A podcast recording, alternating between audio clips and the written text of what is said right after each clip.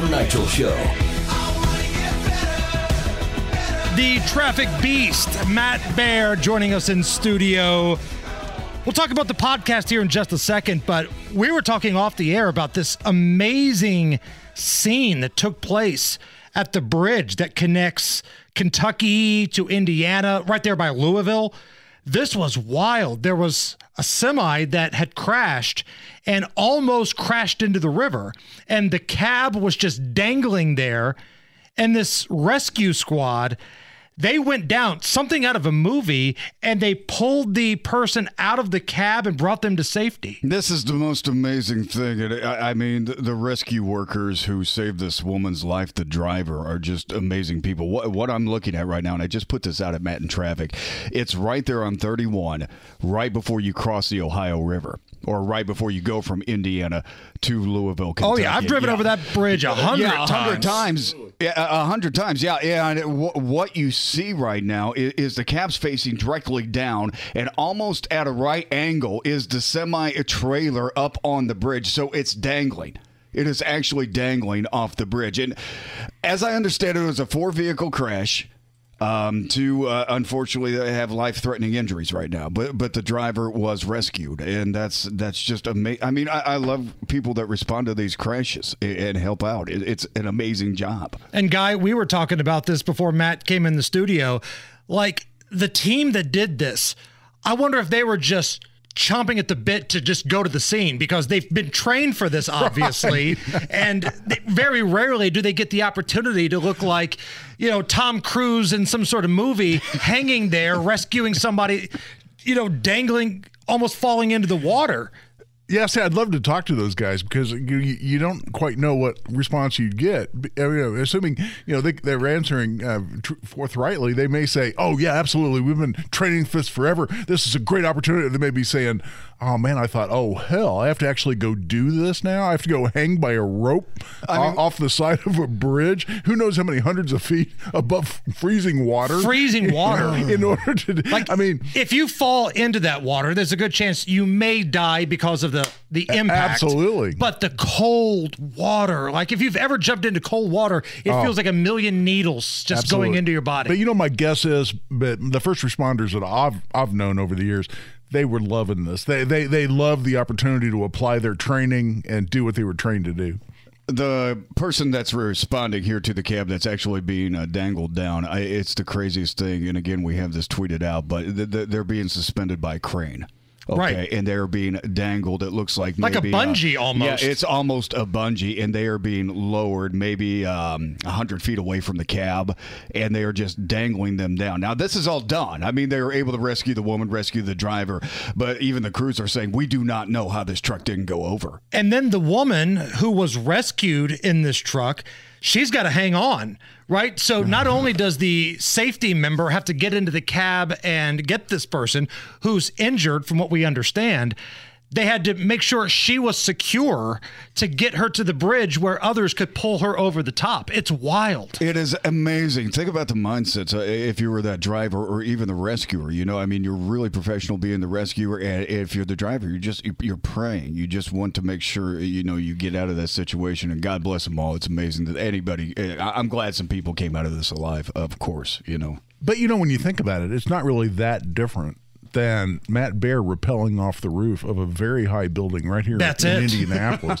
Which you've done multiple for, times for, for charity. For a fundraiser, this guy has rappelled off the and you know, rappelling off the top of a uh, of a very high building is not that different different than rappelling off a off a bridge. I got to tell you. Right. What happened down there at the border today between Kentucky and Indiana is nothing Matt Bair wouldn't have done. That's what we've established here today. I, I, he, he's almost pretty much done it. Hook. That's right. Uh, Matt Bair, the traffic beast, with us. He's also one of the hosts of the supporting sobriety podcast along with Ryan Hedrick from our news department at sobriety underscore pod. And I feel like every week we have to make this clear because the podcast you're doing, it's not necessarily designed for those who are currently struggling. It's designed for the loved ones who are dealing with those who are struggling. Do I have this correct? Absolutely, it's spot on, man. That's it's the people behind the people. That's what we say. The people behind uh, people like Ryan and I, the addicts and the alcoholics. I mean, uh, and again, it, and the things, the trauma you know, not necessarily that we put ourselves through, but all the people that love us. You know, you know, when we're in addiction, we hate the people that love us most because they're the ones that are trying to get us to quit, and we don't love anything except our addiction. So eh, we want to be able to give back a little bit and help people have signs and ideas, actual action steps to be able to assist their addict or alcoholic that they do love so much. That is still in there, by the way. And what I love about this podcast is you and Ryan both you wear your hearts on your sleeves. You're incredibly vulnerable. If you listen to it, there are times where I can tell you're uncomfortable, but you're talking about the story anyway. Like maybe you're embarrassed, perhaps you're uncomfortable. I want to play a clip for you. Oh, okay. Oh, okay, sure. This is a clip from, I believe this is the seventh episode of your podcast, Supporting Sobriety, where you're talking about driving when you're high. So I was driving the first time that I smoked weed, and the car was full of people. I, I, was 17, and as I continued to swerve onto the shoulder of whatever Indiana County road we were on, my passengers were just yelling the entire time, "Pull over, please!" I then went to college and learned to smoke a bong, meaning, yeah, I had to learn it because the first time I accidentally poured the entire chamber of bong water into my mouth and drank it. It was absolutely disgusting. Neither of those derailed me for my quote unquote experimental phase of drug use, which combined with my binge drinking led to dozens of nights of having to be helped into bed because my head was spinning and I was vomiting on vomiting on other people. So, not to make light of this, because I can tell this is tough for you, you and Bill Clinton got a lot in common. You didn't inhale the first time.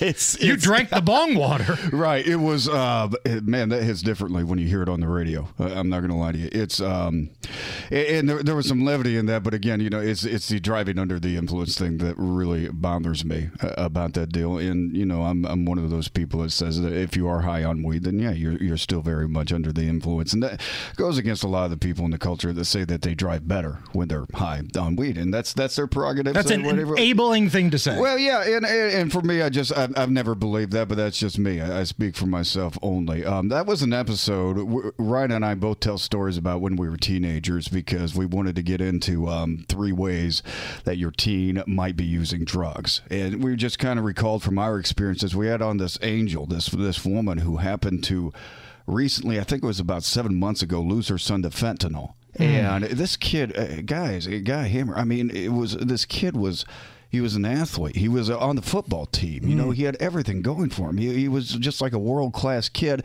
Then all of a sudden, he finds new friends, and all of a sudden, he quits football.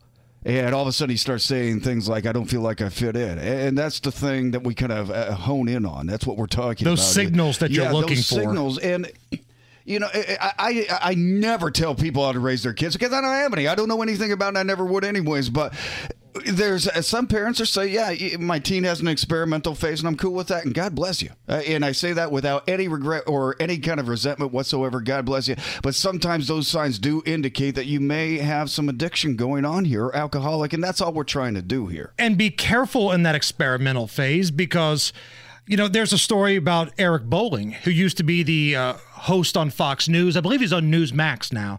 His son, like you said, Matt, his son was college baseball player, good looking kid, big athlete, wasn't a huge partier, smoked a little bit of weed, but it was laced with fentanyl and killed him.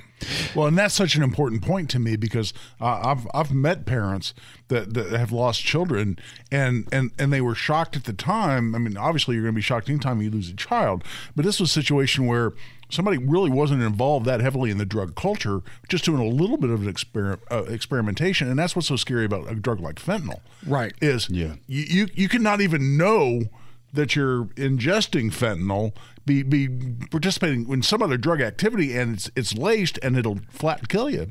So Matt, the podcast is called Supporting Sobriety, and you can find it wherever yeah. you get your podcast. Absolutely. At sobriety underscore pod. Now we got about 30 seconds left here.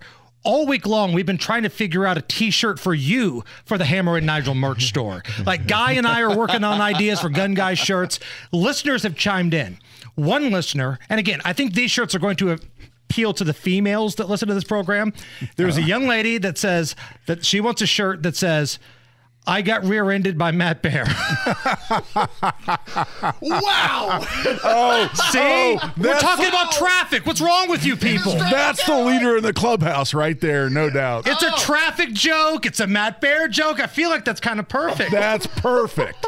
Matt Bair parks it in the garage. Matt Bair. I mean, th- there's a bunch of them out there, Matt. I was so worried about saying mine too, and that was m- mine was I sixty nine every day. you know. Stop it! Stop it! Man, we've lost complete control of this show. Thank God the dump button doesn't work anymore.